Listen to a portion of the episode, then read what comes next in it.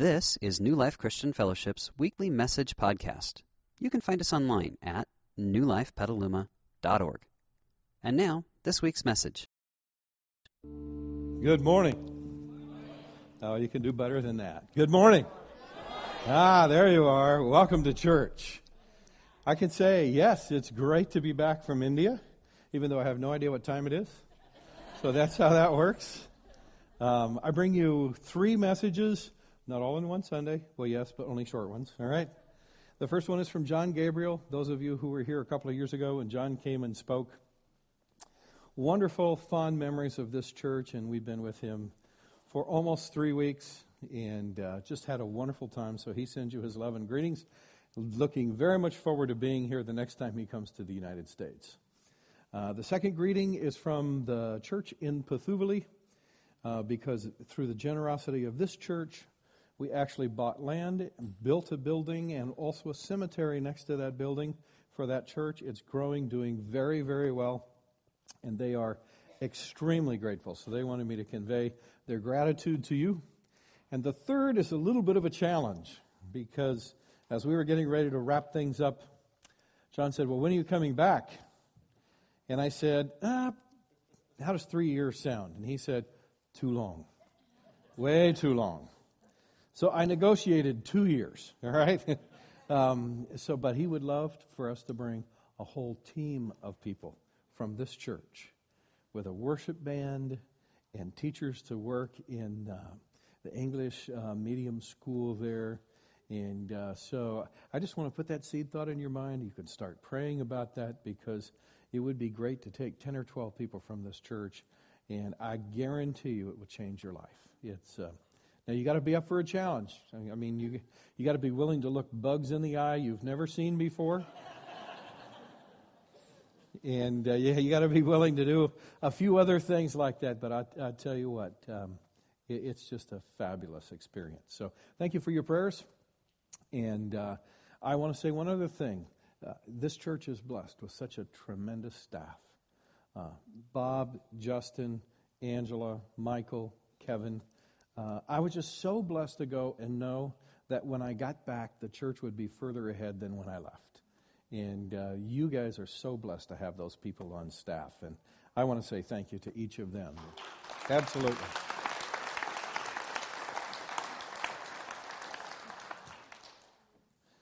This is an interesting poster. I got it this morning. Uh, it's thank you in about 15 or 20 different languages because last night and the night before last, uh, we hosted uh, in this building about 50 foreign exchange students from countries around the world, about 20 countries around the world that were sponsored by one of the local ro- Rotary clubs. And um, got a phone call from them. Is there any way we could use your new building? said, absolutely. That's why we built it. People from the Rotary Club came to me this morning and said, it's the finest experience we've ever had in any place we've ever done work.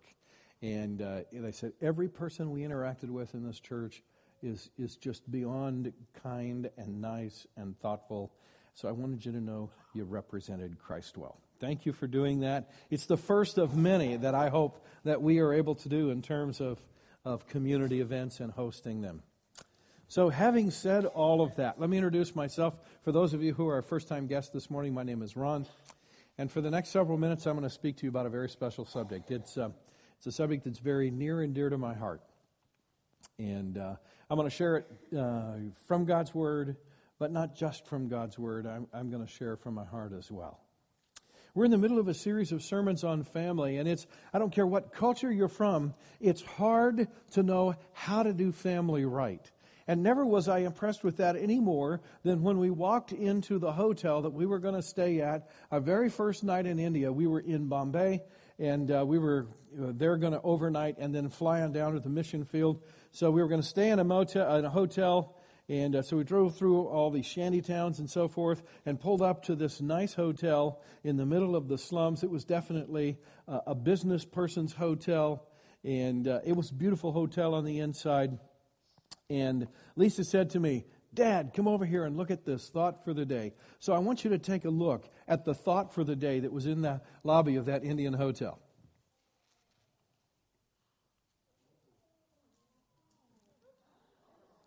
Yeah, some of you can read. That's amazing, isn't it? Look at that. Family, religion, friends. These are the three demons you must slay if you wish to succeed in business. And you thought that was just American, right? I don't care where you go, the temptations are always the same. The struggles are always the same. People are people. Culture changes, but sin never does. The struggles are the same. Trying to figure out how to prioritize those, trying to figure out where they fit in our lives. That's a tough thing. And we're in the middle of this series on the family and getting the family to work so that it actually accomplishes what God wants it to accomplish. That's a great thing. It's a huge challenge. And, and every Sunday we've taken a different person in the family. We started with dad, and then we went to mom, and, and then we went to marriage, and then we went to parenting. And, and today we're going to talk to teens. That's a, that's a group of people very near and dear to my heart. Now, some of you have noticed that I dressed a little bit differently this morning than I normally do. Now, I'm not delusional. I don't think I can actually be a teen, all right? Eh, and nor do I actually think I can really be hip and cool and tight and all that stuff that, that, that I'm supposed to be. But at least I wanted to dress like this so that every time you looked up here, you would remember that this is not a, this is not a sermon for parents of teens. This is not a sermon about what's right or wrong with teens in this day. This is a sermon to help guide teens through one of the toughest periods of their life. It's not easy transitioning from a child's world to an adult world. That's a huge, huge challenge. And it has to take place in a relatively short period of time. We can talk a lot about that this morning. You see, as a teen, for the first time in your life, you're able to do things that you've always wanted to do but not been able to. For instance, you're able to grasp concepts that you weren't able to grasp before as a small child. You couldn't grasp abstract ideas and concepts and thoughts. You weren't really able to take a principle and then apply it across the breadth of life in different situations, but it's the same principle in different settings. You didn't have the ability to do that, but now you can. You weren't able to take the events of life and think about them cognitively and analyze them and draw conclusions. You just looked to your parents, and your parents gave you the conclusions, and you went with it. But for the first time in your life, you're able to actually analyze things. For the first time in your life, you're making real decisions. You're no longer deciding, shall I play with the truck or the tractor this morning? Shall I have Barbie be a princess or put her in blue jeans today? You're actually making real decisions that have real consequences. And you're finding out that they also have real pressures connected with them. It's a whole new world. It's not easy. We have a family that's been visiting us through drama every week. And I want you to watch as the teenager of that family starts to make some of his first decisions. You'll see the struggle.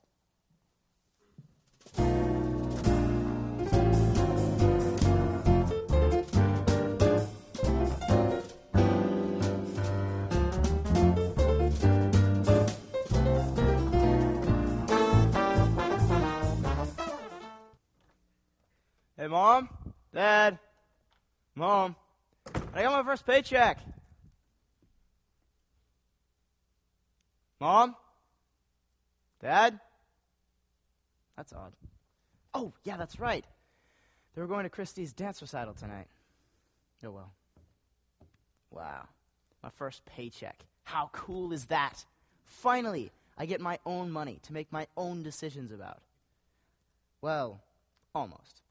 I'm sure my parents are going to have something to say about that. I wonder. Oh, Scott, we're so proud of you. Yep, your first paycheck is a pretty big deal. I'm going to make a nice dinner tonight to celebrate. Yes, and after dinner, we're going to sit down and work up a financial plan. A financial plan? What's up with that? i am a kid. I've got my own plans for this money.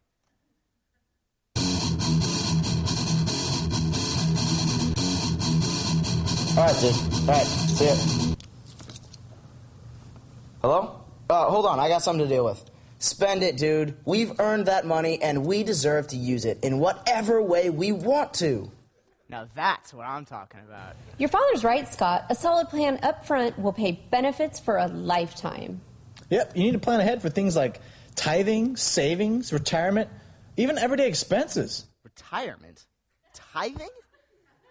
What expenses? You didn't buy me my own car, so I drive yours. You pay the insurance, and there's always gas in one of the cars. And please, don't start with me on that room and board garbage. I didn't ask to be born. That was your decision. And retirement. Please, get real, people. I'm 16. When I'm ready for the walker, I'll drag grandmas out of the attic. Scott, you won't live with us forever. Hopefully. You need to learn to make your own way in the world, and it's best if you start here, today. This is not what I had in mind, people. You're you're ruining my no, life. No, Scott, we're helping you shape your life. And you have to admit that saving a little for something you really want isn't such a bad idea. Yeah, I guess that is pretty cool. And you've been a Christian long enough to know something about tithing. Yeah, that's right. Don't listen to that man. You two pay the tithing. Hey, this is between you and God. It has very little to do with us.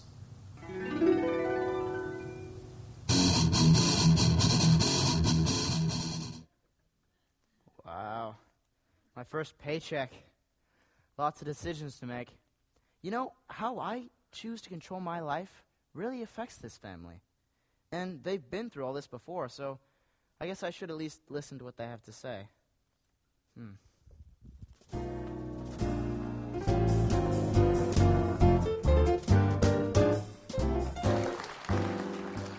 Ah, yes, indeed. Real decisions. So I want to talk to you for a few minutes. I want to begin by talking about one of the parables, one of the stories that Jesus told, and it's one of his most popular and most well known. And I'm not going to tell it to you in detail because most of you have heard the story or at least know the storyline. It's the story of the prodigal son. It's the story of a father who had a couple of sons, and one of them said, Okay, Dad, I'm out of here. I'm going to blow this joint. You're too way too conservative. You're way too restrictive. You don't have a clue what real life is all about. Give me my money. I'm out of here. And so he took his money and he left. And he wasted the money uh, doing whatever he wanted to do. And when, when he fell on economic hard times, a job was really hard to find. He finally found a job feeding pigs. And what was worse was he was so hungry that he actually thought about eating the food instead of giving it to the pigs. And in that moment of time, the light came on in his head, and he got a brand new perspective in life. And he decided to go back home. And he decided to have a new start and work with his dad. Now, I want to tell you that story in a little more detail but I want to tell it to you through the eyes of a good friend of mine. Because he's a modern day prodigal son. The story starts very innocently. It's a dad, a mom, and two kids older sister, younger brother. Mom and dad, not married. I mean, not, not, not remarried or divorced or any of that, just same mom and dad, been married for years. Brother and sister, both born to the same parents. Dad was a successful businessman, actually, a very successful businessman. So successful, he worked only about three and a half days a week. And that was enough, not just to provide for the family, that was enough to provide for the family very well. And so they were kind of pillars of the local country club. And every Thursday afternoon and Friday afternoon, that young boy knew that his dad would be waiting for him at the country club, and he and his dad would go out and play a round of golf. They were Christians. They went to one of the local churches in town virtually every Sunday. Just looking at that family, you would think it has every indication of being a family that would have a happy ending. It's one of those families you would think, and they lived happily ever after. But tragedy struck that family when the boy was 15. And now the father was out of his life. And as a 15 year old, he had real choices to make in life that had real consequences. And for whatever reason, I don't know, he doesn't even know really, he decided that it was time for him to be a man. Now that his dad was out of the picture, the family needed a man, and what he knew of being a man was real men drink alcohol. He had already heard real men can hold their liquor. So that's the path he started down. And it wasn't long until he was the guy that was known throughout the high school as the guy who could set up keggers. So he became that guy in high school. And everybody went to him, and he set up keggers. Well, that came with a wonderful fringe benefit the attention of all the high school girls, who, of course, wanted to be attached to real men, who, of course, defined their manhood by the liquor they could hold. And so he became popular. Well, about that same time, he also decided, as a man, a grown man now, one who drinks beer and holds it, one who's qualified to be a real man, I will do my homework whenever I feel like it. So, do you think he did it more often or less often than he used to? Yeah, less often. And his grades began to plummet. But it was no big deal because though he could have graduated with a 3.5 or a 4.0, he graduated with about a 2.7. But he graduated. No big deal. And he was a popular guy. And now it was on to bigger and better things because now he could be big man on campus at some college. Now his grades weren't good enough to get him in any really good college, but that didn't make any difference because he was not there to learn. He was there to party. And so he got accepted into a college. And sure enough, if you're going to be big man on that campus, you can't do it with a few bottles of beer. Stakes got higher. No problem. He was a man. He could play that game. So it was no longer beer, now it was real liquor. And of course, it was no longer just girlfriends, it was sex and pornography. And it was no longer just alcohol, it was marijuana. Didn't really study hard, obviously. He wasn't really there to study. But life was still good. He was still playing the game, he was still winning. He was still looked up to in, in, on the campus as, boy, you want to have a good time. You get next to this guy because he can make it happen. And of course, it wasn't very long until marijuana wasn't, that wasn't all that cool anymore. So that was on to cocaine. Well, in the meantime, because he came from a home of some wealth, his tuition was paid for by his parents. His, his room and board was paid for by his parents. So he had no expenses. So he went down and he got a job working part time and he took that money and he bought a convertible. So now he had booze, babes, and wheels. How could you lose? Right? It's everything every guy would want. I mean, life was great. his grades weren't all that good, but that, that wasn't that big a deal. But you know, it wasn't long until that part time job just wouldn't support that lifestyle. Because yes, he had no he had no tuition payments and he had no he had no room and board payments, but you know, a part time job, it'll pay your car payment, but it doesn't buy very much gas for that car. And it certainly doesn't buy presents for those girls. And it certainly doesn't buy cocaine. So he began to deal. It was easy. It was an easy transition. He already had all the contacts already. He was already a big man on campus. Everybody looked up to him. It was the natural next step. So he started dealing. And then he began to notice that a few years ago he drank to feel like a man. And now he drank just to feel like a human. Because when he didn't drink, he no longer felt like a human. And he used to smoke marijuana to get high. But he noticed now he was using cocaine just to cope with the emptiness that was on the inside. By this time, he had left college. He was living in the fast lane. He was clubbing weekend after weekend after weekend. He, he was going from one girl to another girl to another girl. His life was spinning out of control until at the age of 28, in a drug deal that went bad, he killed a man. And within a few days, he was sitting in a jail cell. And a few months later, after a trial, he was in the penitentiary 75 years.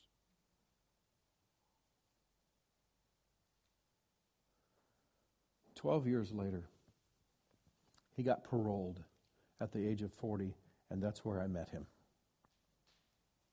It was, it was my job, my responsibility, and my privilege to help him take the shattered pieces of his life and put them together. He had become a Christian. He had prayed to God for the forgiveness of his sins, and now it was time to rebuild his life. And so we did. We, we went step by step rebuilding his life. But every once in a while, I would find him sitting and in tears. And I would say, What's up?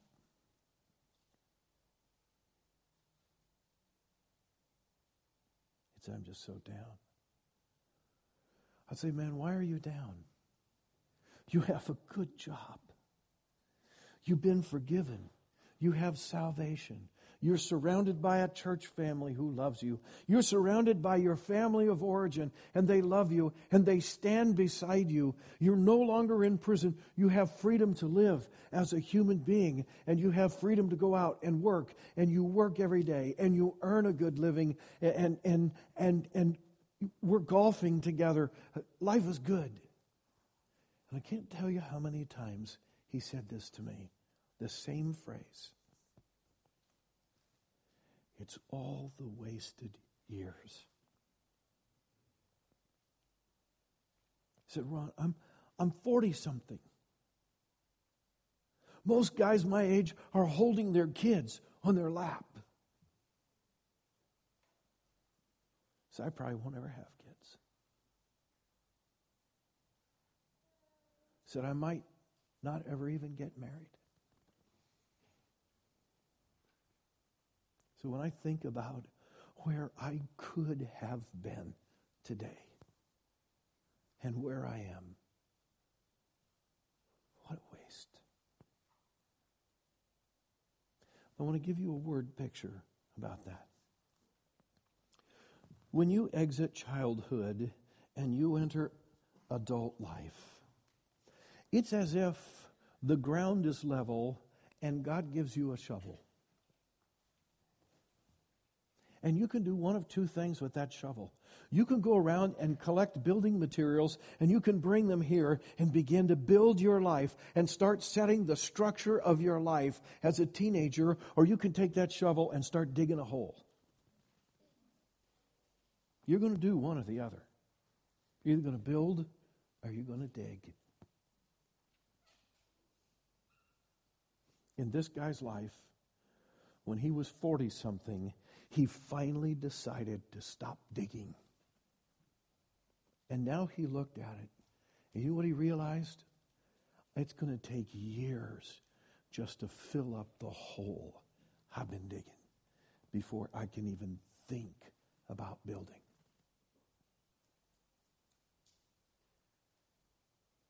There's a reason that I want to talk to all the teenagers here this morning.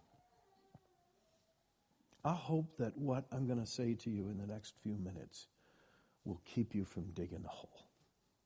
I can tell you the two words that God's going to give us out of His Word today, if you will do those two things, they will keep you from digging a hole.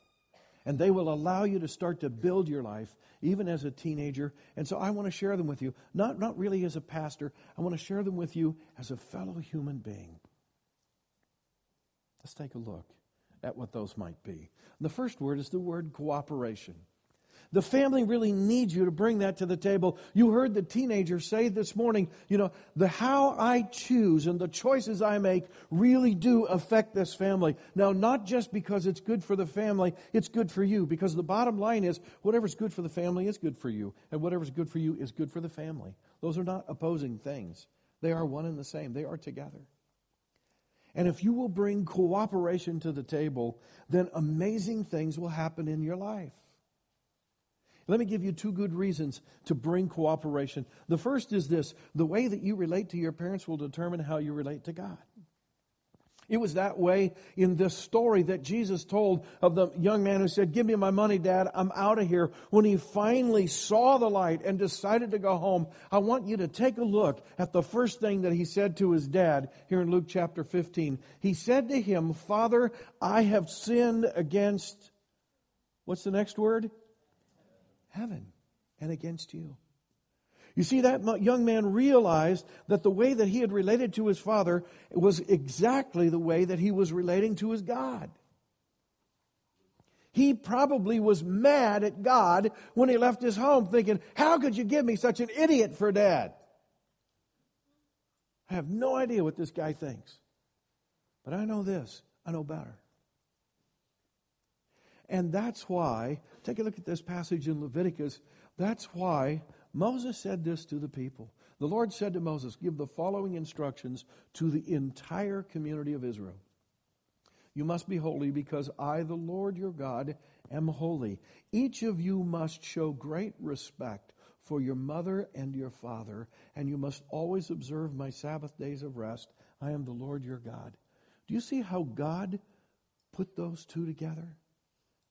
If you don't respect your father and mother, if you don't cooperate with them, you will not cooperate with God. Here's how I know that'll happen. Because as a teenager, your parents are going to give you some wisdom and some guidance and, and some guidelines. And you're going to look at them and you're going to think, and I thought that you were actually bright. I have no idea what happened to you. How could you possibly ask me to do that? That makes no sense. And your parents are going to look at you and they're going to say this thing. They're going to say, Trust me, I actually know what's best for you.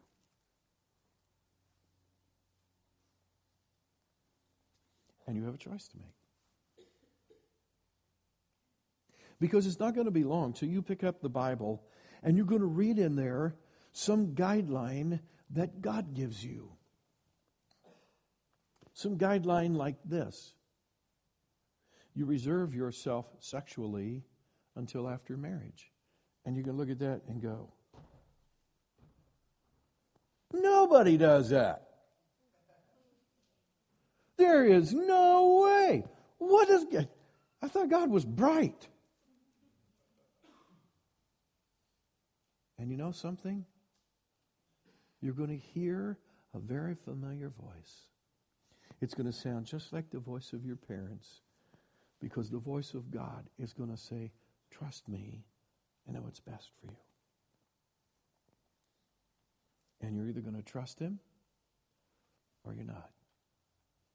And if you didn't trust your parents, whom you can see, you will not trust a God you cannot see. It's that simple. So if you bring cooperation to the table with your parents, boy, does it set you up well to cooperate with God.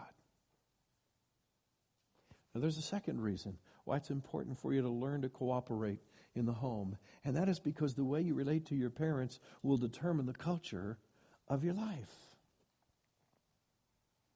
You know, life, when you do it well, is still not all that easy. But boy, you can complicate it and make it really hard in a really big hurry if you don't make the right choices. And if and, and, and, and here's the deal. If you don't cooperate with your parents, you set yourself up for tremendous struggle and tremendous heartache and tremendous disappointment and chaos. God says so in His Word. Take a look. Not long after that, the younger son got together all he had. He set off for a distant country, and there he squandered his wealth in wild living. After he had spent everything, there was a severe famine in the whole country, and he began to be in need, so he went and hired himself out to a citizen of that country who sent him to his fields to what? Now, I've been living a long time and I've asked a lot of high school young people and junior high young people and college young people, what do you want to do in life? I've never had one say, my ambition in life is to feed pigs. That's not on anybody's preferred list of occupations. It's way down at the bottom because in more than one way it stinks. Just does. So there he was. And it got even worse. Not only was he feeding the pigs, the Bible says he longed to fill his stomach with the pods that he was giving to the pigs. Now, when you look at what you're feeding to the pigs and you think that really looks good, you're in serious trouble. You know, he set the course of his life in the direction of chaos without even knowing it. Now, I want you to see what God says Remember, God said, honor your father and your mother? Let's take a look at where that is, a different place in Scripture, and see what else goes with that here in Ephesians 6. It says, Now obey your parents as the Lord wants, because this is the right thing to do. And then he goes on to say, This command says, Honor your father and your mother. And then it says it comes with a bonus. This is the first command that actually has a promise with it. And here's what the promise is Then everything will be well with you, and you will, li- you will have a long life on the earth. In other words, God's saying, boy, if you just bring cooperation to the table, I know, I know that it's a little bit against your nature because it's not natural for teenagers to want to cooperate with their parents. But if you will discipline yourself to do it and you will make that choice to do it, boy, I tell you what, you will set yourself up to actually enjoy life. God says, You've got my word on it. That's huge. Let me tell you the second word. The second word is learning. And this is just as big as the first one. By the way, if you don't do the first one, you won't ever get to do the second one. Okay? Learning. Do you realize, those of you who are teenagers, you are in the most vertical learning curve you're ever going to experience in your entire life? How old do you have to be to be a teenager? 13, right? When do you normally leave home? At 18. How many years is that in between? Thank you. Somebody did their homework. okay? Five. Can you imagine at 13, you've just left the sixth grade? And in five years, you're going to walk out the door and you're going to, ha- you're going to have to be ready to accept all the responsibilities of life. And you have only five years to get it done. That's huge. That's big. So, how are you going to do that? Well, if you start wasting energy in the not cooperating thing, then you just put yourself behind the eight ball. And it gets tougher and tougher and tougher. God says, I want you to learn. So, as a teenager, here's what I wrote in, in my margin here that teenagers are family in training. Do you realize that you are the next fathers and the next mothers, the next husbands, and the next wives. You're the next workers for the marketplace. Some of you are going to be the next supervisors. Some of you are going to be the next middle management people in companies. And some of you are going to rise to the top and be senior management people in companies. And you have a very, very, very short period of time in order to get the foundation set for that. Because if you don't set the foundation right, you'll never make any of those things. Big job. That's why God gave you parents. Those are people you can learn from. And I recognize that your parents are not perfect to you. Duh, have you met my parents?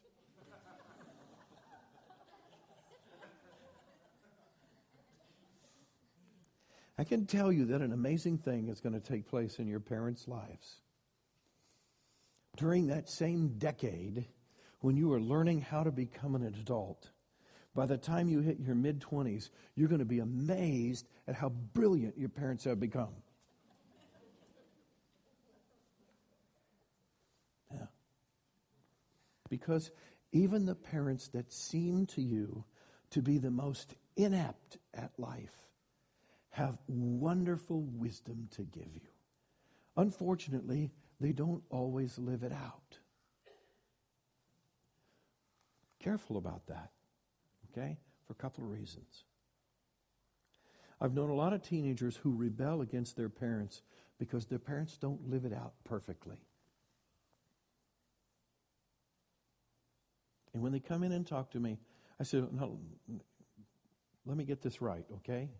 You're telling me that you are living in rebellion against your parents because they don't practice what they preach. Right, I am. You know what I want to say? How's that working for you? I'm quite sure now that you're in full rebellion, your parents are doing better. what do you think? Did they change over that? And now that you're living in full rebellion, how's your life? Oh, so you're going to change your parents by destroying your life. Does that make sense?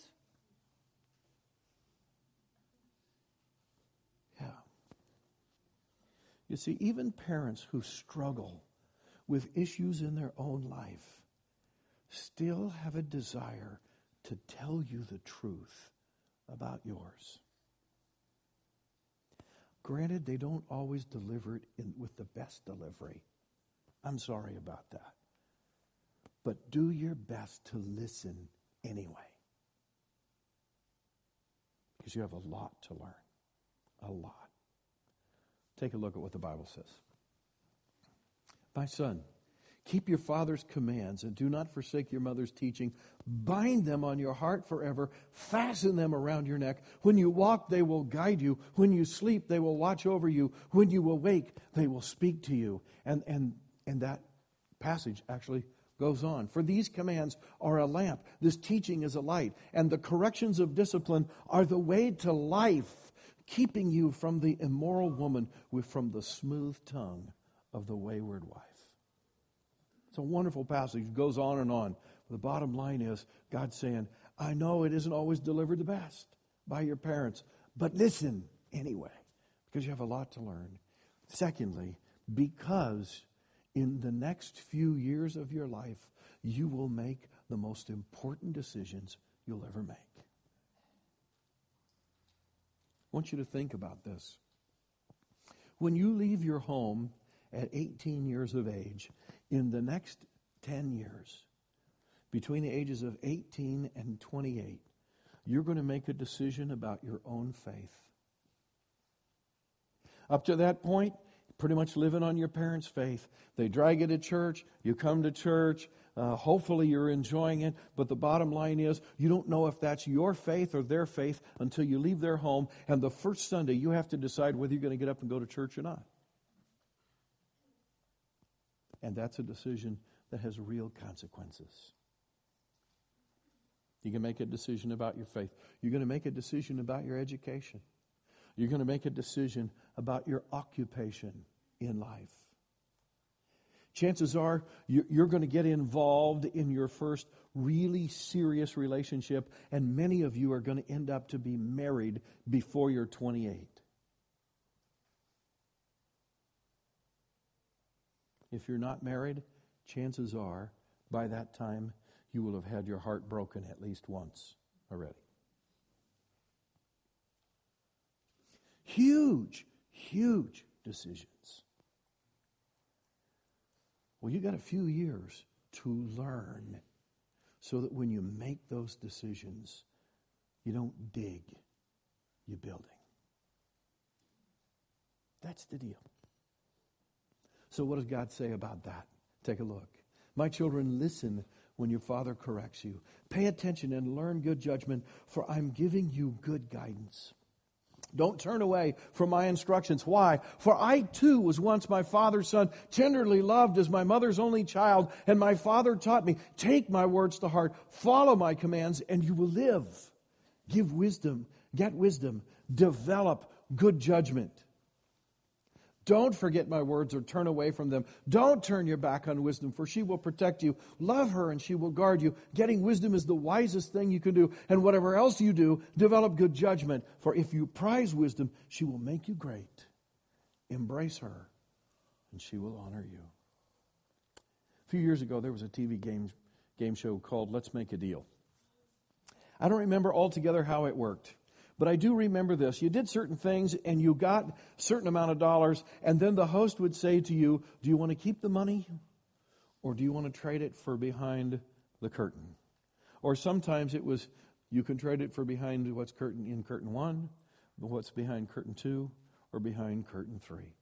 And at that point, it was always very exciting because the people in the audience were all yelling different things. You know, keep the money. No, take curtain one. No, take curtain three. And everybody was yelling, and the person was sitting there trying to make up their mind, you know. And sometimes they'd say, ah, I'll take curtain one. And they'd draw back the curtain, and it was a fabulous vacation worth thousands of dollars. And sometimes it was an old broken down donkey.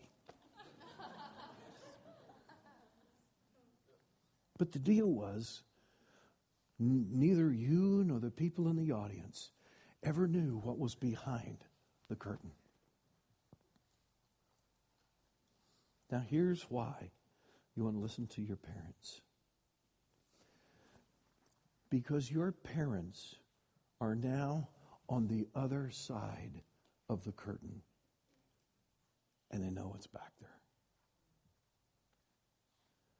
And they have come around the curtain to where you are, and you have this power as a teenager and all of this potential, and they're saying, Trust me, take curtain number one. I know it's back there. I've seen it. And they're also saying, Trust me, don't take curtain number three. I also know what's back there and you have a choice. That's why God gave you parents. That's why the greatest thing you can bring to your family is this wonderful perspective of cooperation and learning. Because if you do that, boy, do you set yourself up well for life. In Ecclesiastes chapter 12, the writer says this Remember your Creator while you are young. Why?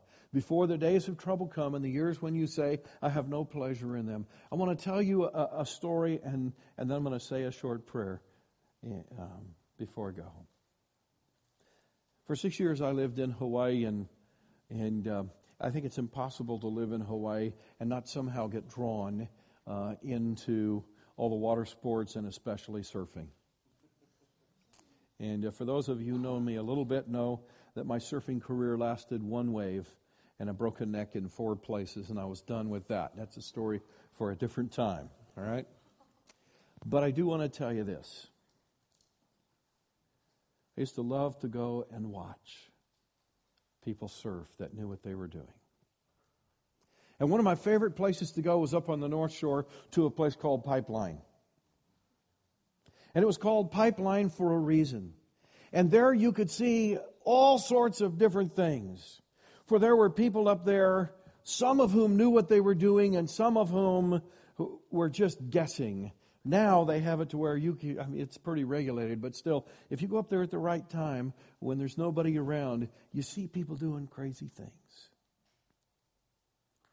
That pounding surf that comes in and breaks, and it washes all that water up on the shore, only to have the next wave break and wash all that water up on the shore. You know, that, that's pretty amazing stuff. And everybody wants to get in and ride the waves. And some guys take their board and they go running and they see the break and they go, yeah, all right. And they take their boards and they go running and they jump in the water and they start paddling. And they paddle hard and they paddle hard and they get out their waves and the first wave breaks over them and washes them back into shore. And they think, silly me, I didn't paddle hard enough. So they get on their board and they paddle twice as hard. And they get out there a little bit further this time. And sure enough, the wave, it, it washes right over the top of them. And it, and, it, and it brings them right back into shore. And then you watch someone come along who actually knows how to surf. And they see the break and they go down about an eighth of a mile. And they put their board in the water and they leisurely paddle their way out to where the big waves are. Because they understand the law of physics. See, every wave that comes in brings all this water to the shore, but it doesn't actually stack up there. You probably noticed that, right? So all that water that's up on the shore has to get back out there somehow. And what it does is it washes into the shore and then it goes sideways and it flows out in breaks in the coral that's underneath the water. And those are called riptides. So if you put your board in where there's a riptide where the water's going out, it's a leisurely swim out to where the big waves are. Now listen to me. God put guidelines in His Word for teenagers because He wants you to know where the riptides are in life. He wants you to know where the paddling is easy. Because you know what God wants? He wants you in your life to be able to ride the big waves. But if you don't ever get there, you never ride them. They'll just beat you up and destroy you in life. So God says, Come alongside and I'll show you. Because once you get out to the big waves and you point your board back toward the shore and you see a big set coming in and you pick the biggest wave and you see it coming and at the right time you start to paddle and dig for shore. And while you're digging, your board is picking up speed. And then, as your board picks up speed, you feel an amazing thing happen. The back end of the board begins to lift and you know I'm on the front side of that wave. And at the right time, you know it's time for me to jump onto my feet and drop into the wave. And you, and you keep the, the nose of the board pointed toward shore. And, and you get on your feet and, and, you, and you drop into the wave. And you start down the front side of that wave. You recognize, I can't keep doing this forever. I'll just go whoop, and I'll be at the bottom of the wave already. And that's it and the wave will break right over the top of me. So once you get on the face of the wave, you turn the board and you start cutting across the face of the wave. And, and an amazing thing happens because now you've invoked the law of physics on your side. Because now, for every 15 feet the wave goes this way, you're, you're going 45 feet that direction as it propels you along. And you're flying. And then you're hoping for every surfer's dream the tube. You didn't come to Pipeline to surf a three foot wave, right? And you began to see it build, and you feel it build behind you, and all of a sudden you see the water begin to tip and to come over the top. And you squat on your board, and, and it begins to tube, and it starts to come over you, and you get the biggest rush of your life because you're now in the pipe, you're in the tube. And then an amazing thing happens. As the wave begins to break behind you, it starts to close the tube behind you, and all the air that was in the tube gets forced out that end. And you feel the rush of the wind as it picks you up and guides you on the front of the wave. And when you exit the other side, it's an experience like very few people have. You have ridden the big wave in the tube, and you've gotten the most out of surfing you can ever get. Do you know God has a plan for your life?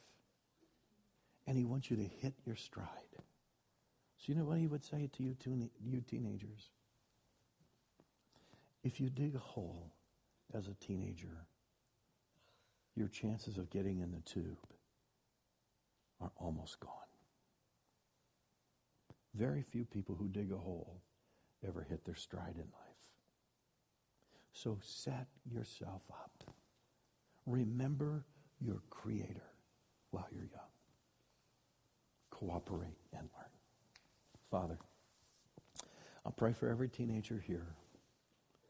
I pray that in spite of the tremendous pressure that they receive at school and from other friends to make really destructive choices that look like fun in the moment, and they think, I'm young, I'm indestructible, I'll do this fun stuff now, and then I'll get serious later, and they don't realize that they're digging a hole. And when they get ready to get serious, it can take years just to fill up the hole. God, would you help them to get in the riptide of your blessing so that they can really live? We hope you enjoyed this week's message. You can find more information about New Life, including contact information, at newlifepetaluma.org. Thanks for listening.